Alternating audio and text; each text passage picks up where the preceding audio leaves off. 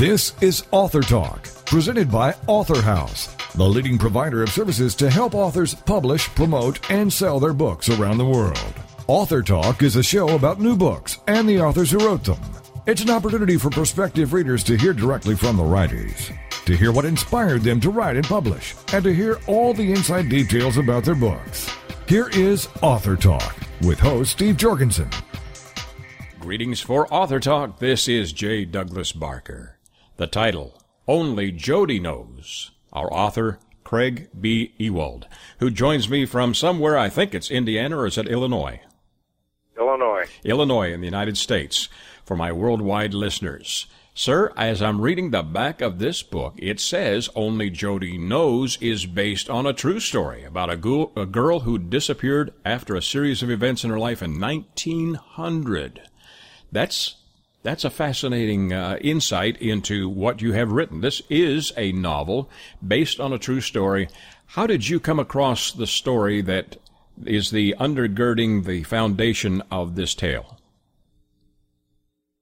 Well, I married into a family that was all from South Dakota. They were all from South Dakota, and uh, uh, my first year, I was requested to go out and go deer hunting with the other members of the family in the Black Hills.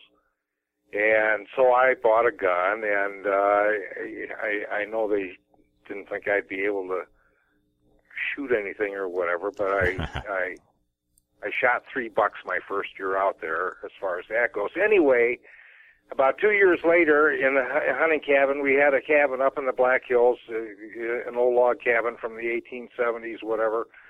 And there were 12, 14 of us in the hunting party up there. And one night, this was about 1973 or four, two of the older members of the party started talking about this girl, and I, and I got curious, and I said, "What are you talking about?" And they said, "Well." there was this girl that lived on the ranch next to us, et cetera, et cetera. Back uh, in 1917, 18, I backed the book up 18 years. And uh, they said that in the middle of the night, one night in the summertime, she just she disappeared. She she left in her nightgown and with a handkerchief and a razor blade and a locket and disappeared. Incredible. And what did they discover, or did they discover what had happened to her? Well, what they did is they they went looking for her, and that's what the book is about, and and and and trying to find her, and and uh, the only comment I make is. Uh, I think if anybody's curious as to what happened, they should get the book and read it. And if they do read it, will they find a factual answer or will it be a fictionalized account? Uh, well, uh, um, sort of a boy, cross between, that's- maybe a cross between the two. well, uh, yeah. I, let's put it like this: the people that have read it. When I wrote the book, I, I I came home and I started writing the book, and I would write in the morning for 15 minutes, or I mean, for about an hour and that stuff before I went to the bank. And when I got done with the book, it took me a year and a half to write. I took it into the bank and I gave it to my secretary and I said, "Here, read this and tell me what you think." And she came back about four days later, and you have to understand that this is this was a coworker of mine, and you know the the, the initial reaction is, "Ha ha, yeah, Craig, you're writing a book, et cetera, et cetera." Well, she came back and uh, she says, "My God, this is this is really good." But you can't end the book like that. And I said, I can end the book any way I want to. Anyway, the girls one by one, they all read it in the bank, and and their reaction was the same. They all loved it, but they just had a fit with the way I ended the book. So I I, I wrote a, another ending, and, and I didn't like it at all, and so I I wrote the third ending, and and I made an adjustment or to it, and and that's what's there. That's what's there. Uh, what what's there. what is the intent as far as writing this story? You must have had a specific reader in mind. Was it for the ladies? Are they going to find this intriguing, or will this be a general audience book they will enjoy? Uh, I, I really, I really didn't have a, you know, any specific group. It, it, it was just a story that was fascinating, and I thought it should be put down, and whoever reads it reads it. I've had men who have read it and have loved it, and and the majority of the people that have read it eh, that I know of are, are women, and they have loved it, and that's you know that's really about all I can tell you. It's been well received then at this point, at least from the initial uh, inst- instances of people who have read it. Yes. You have some fascinating character names. Uh, Chicken Charlie Zimmerman. Who's Chicken Charlie Zimmerman, Zimmerman in this story? Well, this is interesting because when I wrote the book, I didn't give names to a lot of the people, and uh, and what it amounts to is that uh, I, I had given him a name that was actually a friend of mine from 30 years ago, and when I had to re-edit the book and give names to it, there was a man that lived down the road. I live out in the country and that stuff, and an older man who raised chickens and uh, sold the eggs and that stuff. And and when I moved to where I live now, we've been out here 18 years. I would stop and I'd buy eggs from him, and uh, and his name was Charlie Zimmerman, and I and I called him Chicken Charlie because he had these chickens, and he was he was just a wonderful man. Anyway, he passed away about five years ago, and uh, it, it was kind of interesting because when I read his obituary, he was a square dance caller, and I said, I've got to use his name in there. So I called his daughter and I said, Would it be all right if I use your dad's name in the book? And she was flattered, honored, and, and all that sort of stuff. And so I put Charlie in there, and and uh, uh, so yeah, if they'd ever make this into a movie, I know the guy that should play his part. I, I mean, I know who it should be. I don't know him by name, but I know who the character should be.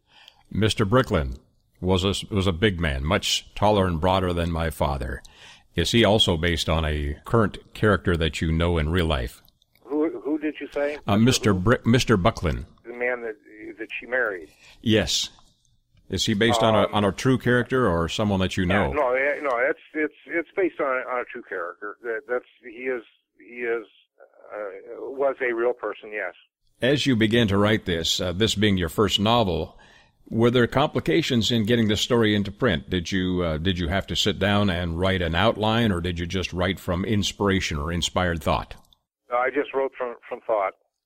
And then went back and did editing on it. I'm assuming. Well, I, I wrote it out longhand and had it typed and all that sort of stuff. And, and when I, you know, 40 years later is, is when I retired is when I, I thought, well, okay, I wrote this book. I, I want to see it in print. And so that's, that's how it got to where it is right now through Author House and, and it's, it's printed. It's, it's done. That's one of my things on the bucket list that I've got done. You mentioned movies. Have you, uh, toyed with the idea of putting this into screen uh, into a screenplay? Well, I haven't, but everybody else and the and the publishers have. They uh, they uh, seem to think that the story in itself is fascinating and the time period and all that sort of stuff, and it would be worthy of a movie. So that's somebody else's decision, not mine. But you wouldn't be disappointed. Oh no, I wouldn't be disappointed. No. Which of the uh, the events or the scenes in your book do you think would stand out the most to a potential producer? Oh gosh, that's that's hard to say because there are so many scenes in there. Uh, the, the well, I guess the easiest thing I can say is that the the people that have read it, I've talked to, the first thing is I picked your book up. I couldn't put it down. I could not put it down. I did not want to put it down. It never slows down. It keeps going from beginning to end, and and that's why I I don't know. Everybody I guess has has thoroughly enjoyed it because there there's there's never a dull mo- moment in it. That's all I can tell you. Have you have you always wanted to be an author? We have some authors that just stumble into it by accident, or in your case, you were retired, so you had some time to to devote to revising uh, an initial document you had written years earlier. What has been your interest in being an author? Has it been something that's lifelong, or is this something that's late in life? Well, no. It's, let's put it like this. I thought if the story, well, this particular story was worth being told. There's no, there's no question about it. I actually have three other ones that uh, are uh, very worthy of being told, and I, I am on working on one now since since I am retired. Uh, uh, it's a matter of getting it down on paper since I do not type, or, or I, I'm a hunt and peck typer as far as that goes. But uh, I'm looking into this thing they call Dragon, which apparently you can hook up to your computer and you talk into it and and it types for you and the stuff and that. And in the event I come across this and and and get this, uh, I think. Uh, I could probably get these other three out, and they and they would be. Uh, uh, I think they would be very well received. Also, is there a, a, description of this that you would describe this as a murder mystery, or is it an adventure tale? Is it character driven? Which would be the closest way to describe this? I, I, I you have me. It's it's it's it's a thriller. It's exciting. It's uh, it's a mystery. Uh, uh, it, it, it's a combination of three or four things kind of put together, and I don't know that one of those words exemplifies it more than the other or not. I, I, I that's that's that's a tough. That's probably the toughest question for me to answer about it. Is it? It's it's a combination of things. In that case, there's something for everybody. Uh, I I would definitely say so. I mean, when you stop and you a 13 year old boy tells a story, uh, a 12, 13 year old boy. So you're seeing you're seeing everything that went on back there at the turn of the century through this boy's eyes, and so it's it's it's interesting. That's I and I'm I'm saying that only because this is what everybody has told me that they just can't put it down. They love it, and so I, I I'm taking their word for it and, telling you what they they've said, repeated to me. The title certainly is an attention grabber. Only Jody knows. Introduce this to my listeners in a couple of sentences. Recap how you would reveal to them the story. Only Jody knows. Well, I I don't know. I think I kind of already covered it, it from the standpoint that it it's about you know this girl who disappears and everybody is at a loss as to why she just disappears. Her her husband, uh, she loses her husband, and in an accident. It starts out you're at, at the county fair in, in Sheridan, Wyoming, and there's a, a psychic there, and and Ralph, who is a 13 year old boy who tells the story. He's 40 years old, whatever. And wants to see the psychic and ask him, well, whatever happened? I wonder whatever happened to the it's a Jody lived at, that lived on the ranch next to us, and he goes in there and he he asks this question, and uh, it comes up, and the psychic sees things that he relived 30 years earlier, and has stuff, uh, you know, torches burning and dogs howling, and and then you flash back, and so then you're on the roller coaster that you have created in the yeah, story. Only Jody knows. I love the title; it grabs my attention. Where can my listeners get copies of your of your novel? Well, they can get through Author House. They can find it on on uh, on uh, Amazon uh, and Barnes and Noble, and if, if they go into a, a bookstore, they they have to request it. Uh, uh, since it's it's not published in mass numbers, uh, but th- those are the three places where they can where they can find the book. I might just I might just mention uh, the cover of the book. I I did the cover for the book also, uh, hmm. which is a story in itself because uh, it's got a gold locket uh, on the cover and it's hanging in a tree. Um, but yeah, that was kind of an adventure because because uh, here I am taking trying to take pictures of this locket on a tree back here in February with four feet of snow on the ground and 20 below zero and hanging in trees in the woods and along the highway here in Illinois and that, trying to get a picture without snow and that stuff. And, uh, I, I, I'm pretty proud of the cover. It, it came it is, out, it is catchy. It, it came out, uh, on the back side of the locket, uh, which you can tell is satin, it was smooth. And I did type, I, I did have engraved the name of the book on the back of it just to see. And, and when I tried to take pictures of, of it, you you could see me you could see me and holding the camera, you know, two feet from it, trying to take a picture of it. I was I was humored by that, so. obviously I knew that that side wouldn't work. That side didn't work. I, I love the cover. The cover does grab your attention. The title again is Only Jody Knows. Our guest has been author Craig B. Ewald, E W A L D, and from what he has told us, there will be books and novels in the future. Thank you, Craig, for joining me today. I appreciate it very much. For Author Talk, this is J. Douglas Barker. You're listening to Author Talk. We'll be back right after these messages. Have you heard? The pages of American Patchwork and Quilting magazine come to life on our new weekly online radio show, American Patchwork and Quilting. Join Pat Sloan, our blogging and quilt designer host, as she talks about the latest trends, ideas, and inspirations. Her guests include quilt pattern designers, authors, quilt shop owners, and our editors, all quilters, just like you. Call in with your questions. Get quilting tips from industry experts. Learn about free patterns. Hear behind the scenes stories from our magazines American Patchwork and Quilting, Quilt Sampler, and Quilts and More. Get the scoop on free stuff and find out more about the best independent quilt shops in North America. To listen to a live show, tune in Monday at 4 p.m. Eastern. Just log on to allpeoplequilt.com slash radio. To hear past shows, go to iTunes and search for American Patchwork and Quilting Radio. We hope you'll join us because we know that quilting changes everything. Welcome back to Author Talk, brought to you by Author House, helping authors publish, promote, and sell their books around the world. The title of the book, Grant Me, and the author is M. Perna, and M joins us now on Author Talk. Hello, M.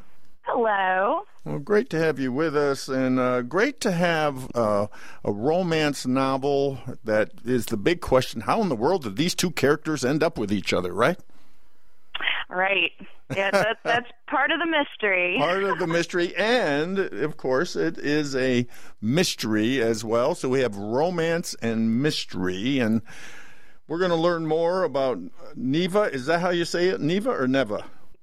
That's how I say it in my head, but I've had friends that, that have said it differently. Yeah. So. So it's N E V A, Neva, and then of course the other character, main character, Jason, and we're going to find about Neva Matthews and Jason Grant. But before we do that, tell us a little bit about yourself and how this book came about.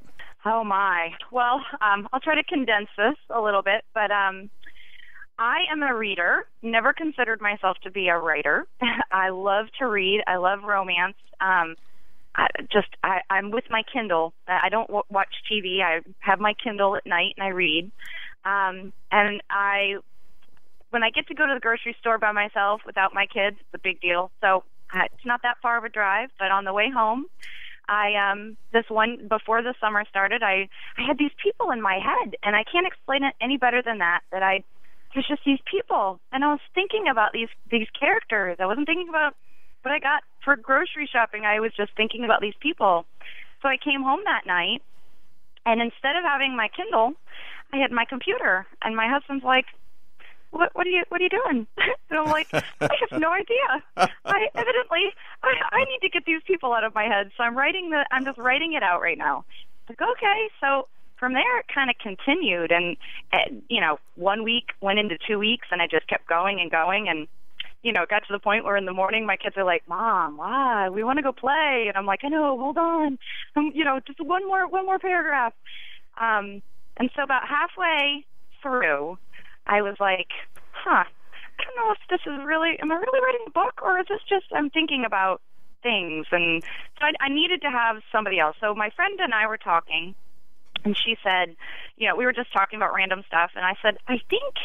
I think I'm writing a book. I'm not sure. And she's as big of a reader as I am. So she's like, you know, there was a bunch of girly screams and it was a very female um female moment. But um so anyways, I sent it to her because I said, all right, this is either this could go either way. This could either go I'm actually writing a book or yeah, no, it was a good try.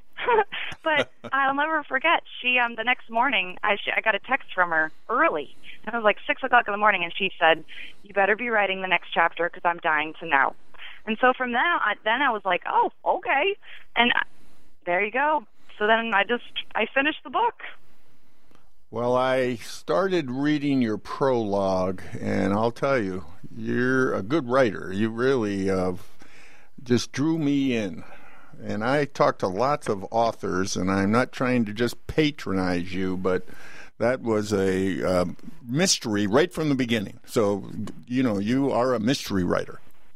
Yay! well, thank you. That's very nice to hear. And uh, the romance, Neva Matthews and Jason Grant. Now, w- tell us about how they're so different and and how they met.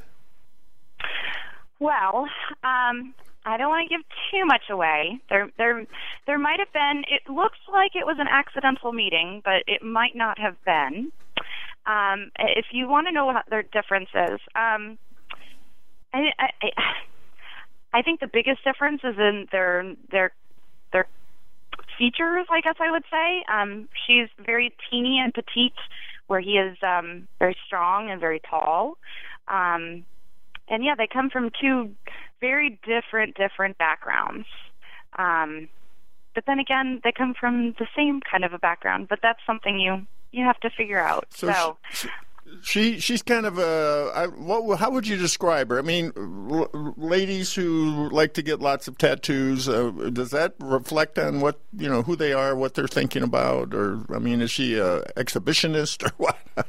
you know? Uh, no, no. Um. Okay. Well, I, I I don't know. I um I guess I pulled that from my own personal experience because I um I love tattoos. Okay. Um, I'm a you know stay at home mom. I'm I, I consider myself to be kind of I don't know if normal is the word, but um just because I have tattoos doesn't mean um I don't know. I, I think it uh, for me um it's more of a I'm a colorful person. I like you know, and that's how I kind of wrote her. She um she loves life, and um, just because she has tattoos doesn't mean she's crazy. no, not at all. And that and that today seems to be very popular. Tattoos, you see them everywhere. I mean, you see more and more people wearing them. Yes, yes, I, yeah. I I have a very uh, my own personal experience with that. So my mom, you know, every time I get a new tattoo, she's like, "Oh, oh." I'm like, "Oh, it's I swear I'm not crazy. I just I just like color. I like I like tattoos. Yeah. So um yeah.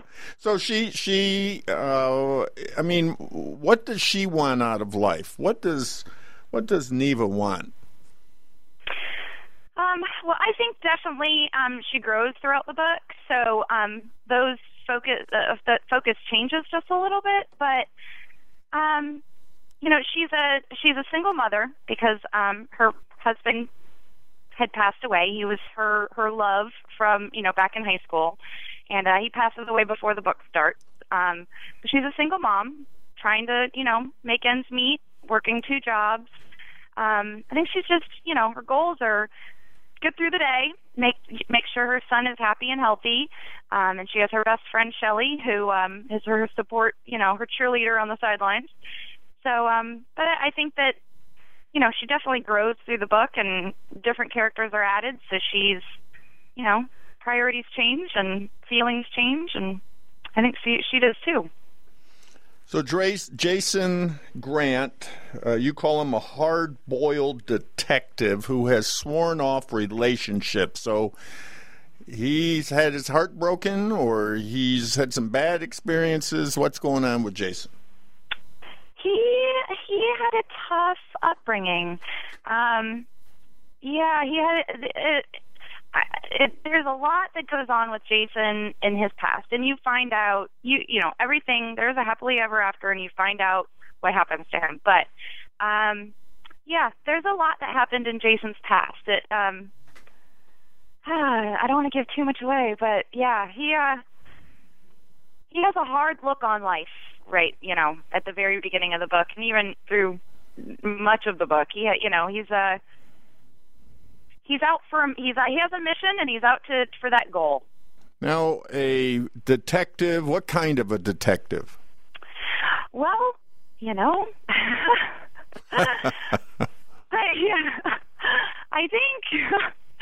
I think honestly, um, I never really specified exactly what he what specifically he does as a detective. Um, he mainly is his goal and the focus of um, what you see. He's more focused on the mission that he is doing. Um, you don't get to see much of the other. Um, what else he's he works on? Okay, so you don't you, you're not you're not focused on his work very much then. right. Okay, so uh, and his mission. Can you tell us something about this mission? Let's see. Oh, see that there's a lot that that w- I would unravel. Well, give us a a just of just mystery, just give us a little little peek into his thinking, into his life. He, um, I will tell you, he loves deeply, and he loves his family very deeply. And um, the mission that he's on is to to help to help his family. Um, he's looking for something. Um, he knows what he's looking for, and it may or may not be tied into Neva. Um, but he is uh, he's searching for something to help his family. So he he over a period of time, every time he sees her, like you put it, he says she just kind of jump starts his heart, right? I mean, there's something about her that just uh, even craves her, kind of a feeling. He wa- he uh, he knew who she was well before she had ever knew that he existed. Um, so he has a lot more prep time um, to watch her, to basically get to know her um, by watching. You know, not necessarily uh, by talking to her, but you know, he knows her daily life and he knows, um, you know, he knows basically some of her characteristics. Um, so you see um, yeah, uh, I think it started. You know, he starts out to where he's watching for a specific purpose. Um, but the more he finds out about her, and the more he, you know, even later when he, the more he spends time with her, um, he can't help but falling in love with her.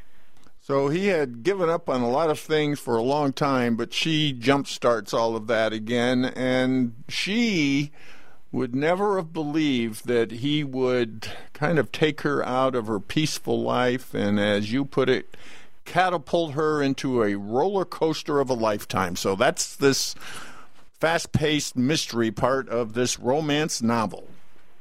Yes, she definitely goes on a roller coaster. well, the beginning of the book, I think, really the prologue is that of you know, with again, we don't know what's happening to her, and she isn't quite sure what's happening to her either because she can't see and she can hardly breathe because of something over her head, and she can barely see out, and and she knows somebody's got her, and I mean, it's it's uh, you know, as you read it, it you you feel your pulse kind of increase. Yeah. Yeah. yeah. I, I hope so. That's what I was going for. So good. yeah. So I guess your pulse was increasing as you were writing it. there were definitely parts of the book where uh, I was feeling the emotion right along with them. So yes. Well, fantastic. Uh, now, just in kind of wrapping up here, our our our discussion about again the title of the book is Grant Me, and we've been talking to M. Perna, P E R N A. Uh, she is the author. Uh, now, we also have Drew and David. Uh, what kind of roles do they play? You've already talked a little bit. Shelley is Neva's uh, best friend. Now, what about Drew and David? Well, David, David, you find out he is um he's basically the uh I, I I hate to characterize him as the hacker, but he's basically um the you know police. He's like his their how do I explain this? He's he basically does all the dirty work behind the scenes of um in the detective land. But um yeah, he uh there's a role for him, and um, he he might or might not be in book two. So uh, yeah, there's a lot of things that uh, you learn a little bit about David, but you definitely there's more to come with David. Um, with Drew, Drew is Neva's son. He is ten years old, and um, yeah, he is. I don't know. He's delightful, and I um. I didn't plan on writing about anybody I know personally. This wasn't, you know, I'm not writing about anybody I know, but for some reason, when I wrote Drew, I wrote my son. So he he somehow made it into my book, and so he's um he's very much my son. So they cross paths, the attraction is inevitable, and they find themselves falling hopelessly and dangerously in love. Very much so. well, fantastic, Em. Looks like you've got a page turner. I hope so. well, it's just great to talk to you. We've been, again been talking to M. Perna uh, with her book Grant Me, and she's with the publisher is Author House. Is there other ways to get your book? Yes, it is up on Amazon and Barnes and Noble. All right. Well, thank you so much, Em, for joining us on Author Talk. I appreciate it. Thank you. You're listening to Author Talk. We'll be back right after these messages.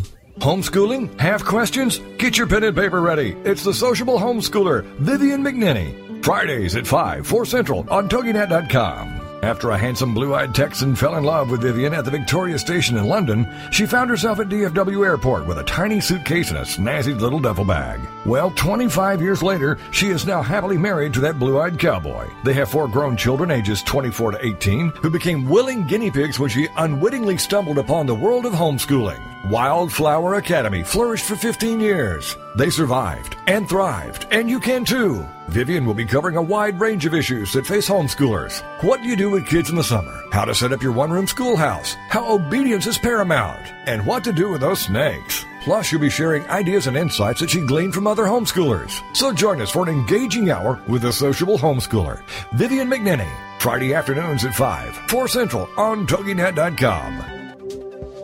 Welcome back to Author Talk, brought to you by Author House, helping authors publish, promote, and sell their books around the world. The title of the book, El Desayuno Breakfast, and the author is Miss Ina, and Miss Ina joins us now on Author Talk. Hello, Miss Ina. Hello, hola. Great to have you with us, hola. And this book really is uh, very unique as I'm looking at it with all its great pictures, uh, helping folks to understand, especially young people, to understand the translation of Spanish and English so they can uh, see these pictures in their mind and remember the words and how to pronounce the words. Uh, it's it's uh, very colorful. I love it. And how did this come about, Miss Ina? Well, um, I've been teaching Spanish for 28 years. And uh, before teaching Spanish, I was a ballet teacher, and I was always very interested in education and how the brain works. And uh, I was asked to teach at a school uh, Spanish and when I I say I will do that, but I first will do a research and try to find the most efficient, mm, uh, you know, program to develop conversational skills. I was I had a very hard time doing that. So, in my frustration to see how languages are taught, mainly grammar concepts, and after three or four years of Spanish, the child child is not fluent in the language after going through high school and taking Spanish for two to four years, I, I, I say something is missing. So I developed a program called Spanish in Action. I tested it in the preschools and I did symbols and pictures to help as children as young as two years old develop the ability to communicate in the language as quickly as possible to retain the information and apply it right away. So the trick is is not in the learning, it's in the application. If you learn something and you don't apply it, you're going to lose it. So I have to teach in a manner in which the child found it useful immediately. So with the years, I improved the program, I improved the techniques, I improved the, the symbols that I use, and the book represents a great part of how I teach. It teaches a concept, it teaches an application, and it teaches a conversational pattern. And the the phonetic part is very important because um, you know if the parents are going to help the children, then the parents have to know how to use the book. Now, with my students, I don't have a problem because I have children as young as three year old reading that book. And the reason is because I color code everything. So the, the mind registers color and symbols regardless of whether they have knowledge of the name of the letter. The brain doesn't have to know the name of a letter to recognize the symbol and memorize that symbol and the sound that it makes. By color coding it, the child memorizes the symbol and the color, and every time they see it, they say the same sound. You know, in one class, I can teach the children how to have a small conversation in a particular theme because of the system. So I took that system and tried to put the best of it in the book, the first of a series. I'm almost en- finishing my second book, which is a little bit more intricate. So that's how the book came about. I said I have to, these children now can read, but they cannot take home what they can read in my class. So I have to produce a book that will reinforce and help it continue at home what they're already doing in class. But also, even if the child is not taking my class, regardless of what part of the world the child is, he'll be able to take this book and read through it because of the phonetic and also be able to apply it immediately into its proper application in conversation because of the patterns of conversation, the way that they are arranged in the book.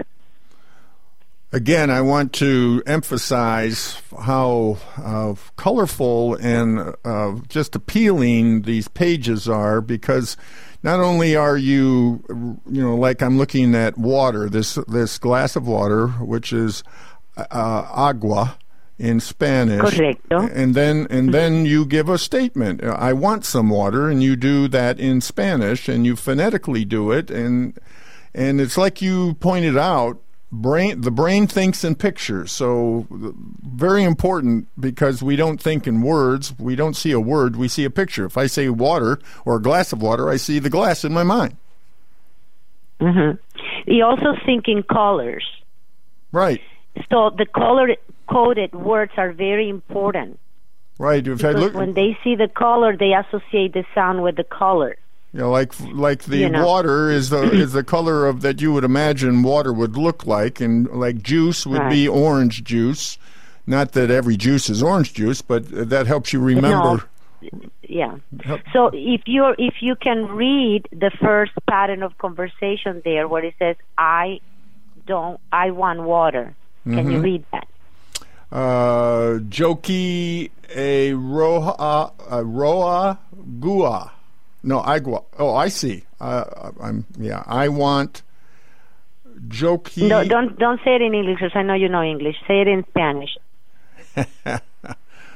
and the the phonetic read the phonetic Yeah, uh, Joki a ro agua.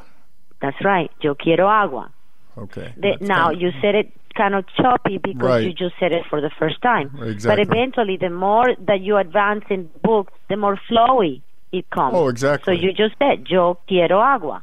Joki awa- uh, agua. Yeah, Joki uh, agua. Yeah, you just have to keep saying it until it, get, it gets. To, well, you when you you don't keep saying it because then you get bored and the brain becomes dormant.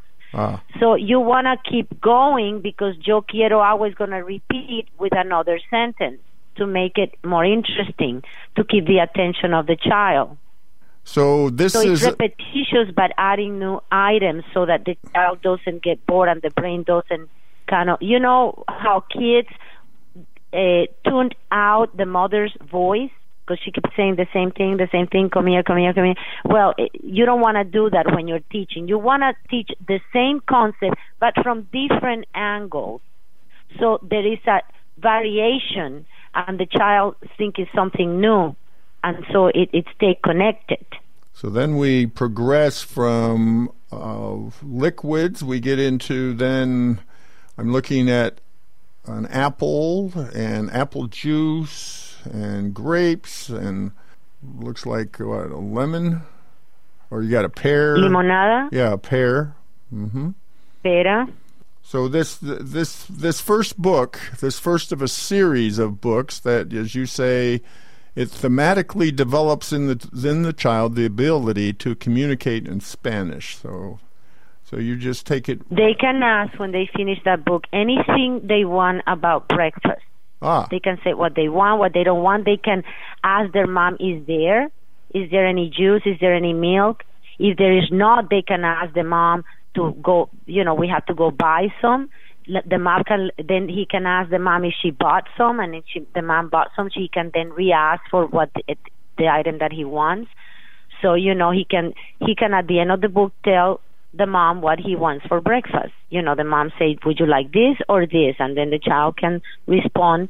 You know, and so everything that has to do with breakfast, it's in that book conversationally so uh, presented. so that's this first of a series of books. This theme is breakfast. That's basically what this 1st Mm-hmm. book is, and that's why it's called El Desayuno, breakfast. Yes. And this book is a book that will be an extreme asset in every school in the United States, at least, and in every library, in every school and in every library, because any child that that already knows how to read, you know, let's say a seven year old. I have my, like I said, I have my four years old already reading the book and they don't even read English, but that because of the techniques that I use. But that's under my guidance. You know, I guide them and I present. Right. I have a technique to present. If if the child doesn't have my guidance, it's it's also very easy for them to do it because the parent can guide them through the phonetic. And each child that has a book like this is able to go through the book and immediately use it at home. You know, instead of saying, uh, "Mom, I want apple juice," they can now they learn it, so they can say, "Mamá, yo quiero jugo de manzana." You know, and the mom say, "Well, there is no apple juice," and and he say, and then he can say, "Entonces tenemos que comprar jugo de manzana," or "Hay que comprar jugo de manzana," as I presented in the book. The book use "hay que," which means we have to. You have several ways of saying that. I present the easy way in the book for you know to make it more appealing and, and, and easier for the child to, to learn the concept. But, you know, the book is not an isolated book like the majority of the book they, they have colors, they have adjectives here. Oh the child my child can count to a hundred. Some parents tell me. And in my mind I just I just smile and in my mind I say, What is he gonna do with a hundred numbers? Right. Is he going to go to his Spanish friend and say, uno, dos, tres, cuatro, cinco, seis, siete, ocho, nueve, diez? What, how is that useful to the child as far as communicating? Languages, the purpose of a language is to communicate thoughts, emotions, feelings, and needs. And that is the way it should be taught, to do exactly that. I cannot teach colors unless the purpose of teaching colors is to describe things, and I cannot teach things unless the purpose of teaching those things is because the child wanted, needed, or or or uh, is using it for any reason.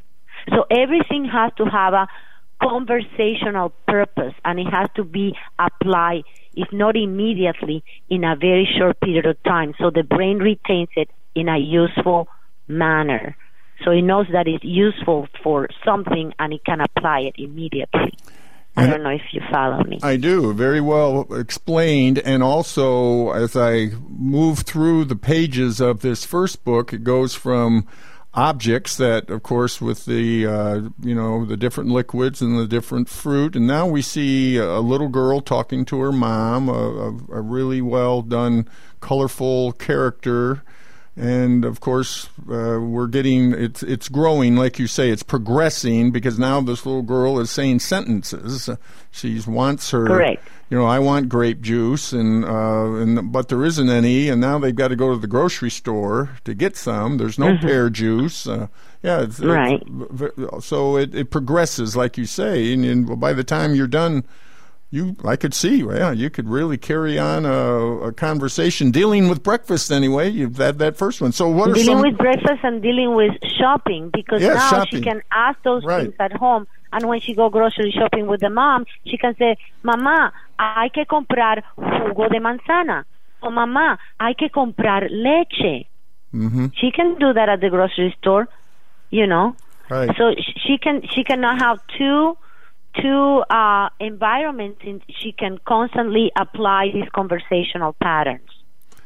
So, what are some of the other themes of the uh, next books? What are you going to do? Endless. Endless, Uh, endless themes. But but uh, I I I'm writing the book according to my the themes that I teach, and I teach endless themes. Uh, there are many themes.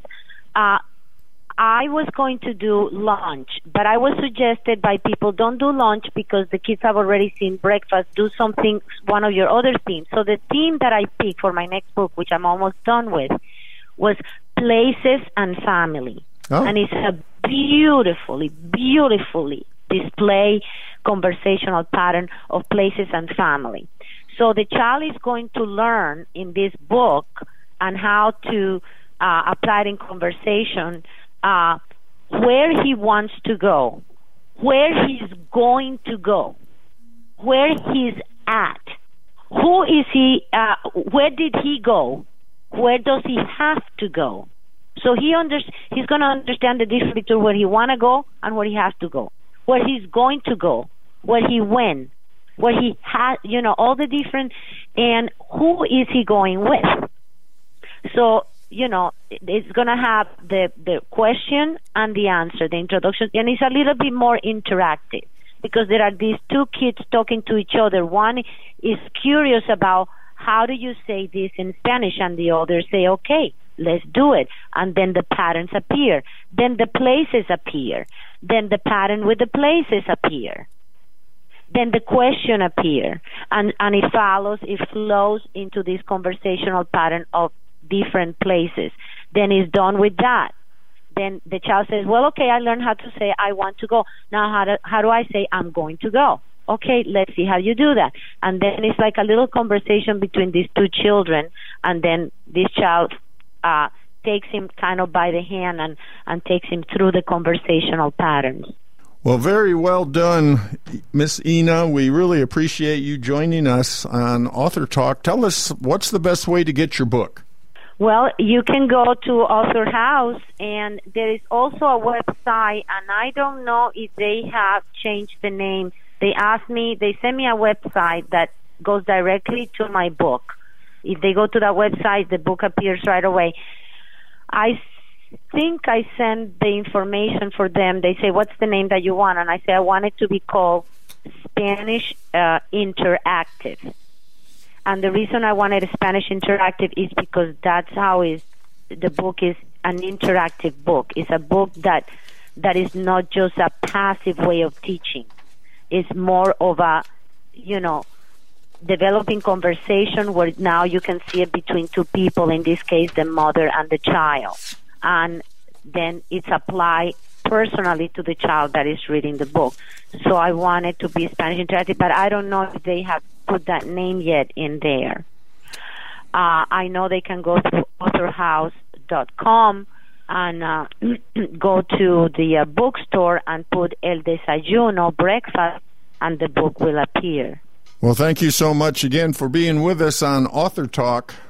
Well, thank you for having me, and I hope that I was uh, able to enlighten enough information about the book. And I thank you for the time.